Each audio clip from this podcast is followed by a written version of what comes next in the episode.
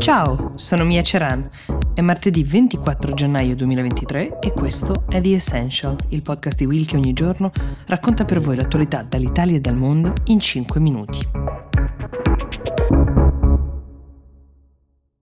L'Ucraina e l'Europa vinceranno questa guerra con o senza la Germania. In questa dichiarazione, fatta dal premier polacco Morawiecki, si legge molto bene l'intensità di uno scontro che è nato sull'opportunità, diciamo, di inviare o meno dei carri armati molto preziosi di nuovissima generazione, molto agognati soprattutto da Kiev, per dare potenzialmente una svolta a questa guerra. I carri, che si chiamano Leopard 2, sono di manifattura tedesca, però sono distribuiti tra gli alleati e la Polonia, che al conflitto è geograficamente più vicina, vorrebbe inviarne 14 a Zelensky che li chiede a gran voce e da molto tempo, ma tecnicamente deve chiedere il permesso alla Germania non solo per l'origine di questi carri, ma anche perché, essendo degli strumenti di guerra molto avanzati, c'è bisogno di un costante supporto tecnico per gestirli, un supporto che solo la Germania è in grado veramente di dare. La Germania però, che come vi ho raccontato ha avuto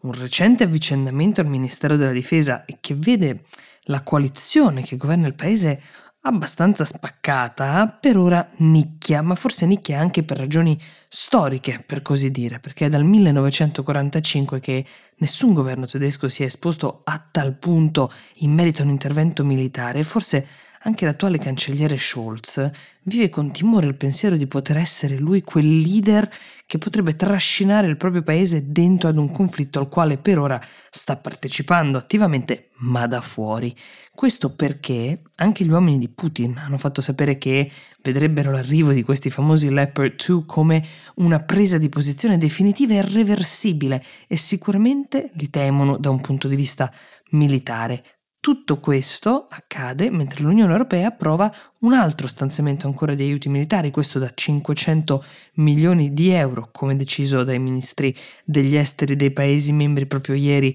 a Bruxelles. Anche questo è ovviamente molto importante per Kiev, ma l'impegno in cui Zelensky spera per arrivare ad un punto di svolta a quasi un anno dall'invasione è tutt'altro e dipende molto dalla Germania.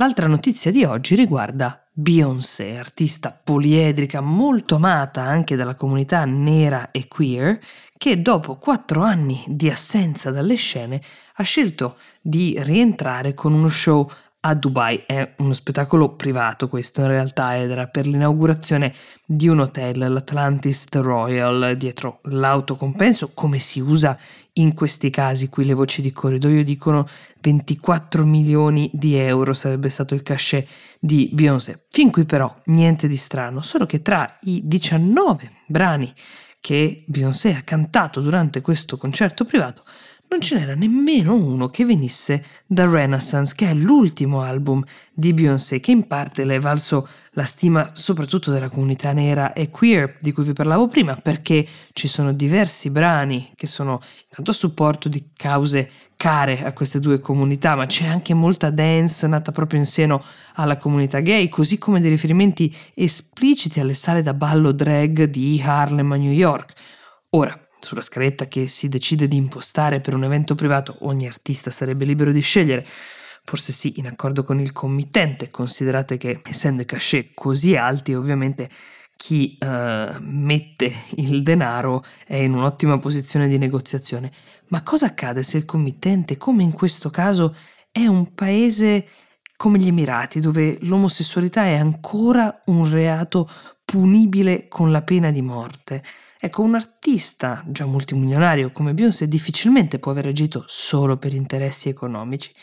Le stesse regole in tema di omosessualità che vi ho citato su Dubai valgono anche in Qatar, ne abbiamo parlato quando recentemente si sono tenuti lì i mondiali di calcio. Questo concerto si è svolto in forma privata, lo ripeto, ma nell'era dei telefonini è abbastanza difficile immaginare che con 1500 persone presenti, nessuno avrebbe postato qualcosa, infatti così è stato, e su internet sono iniziate a circolare le immagini che hanno raccolto un po' di indignazione. Ora, non resta che aspettare qualche giorno per capire se le polemiche sono destinate a spegnersi, come spesso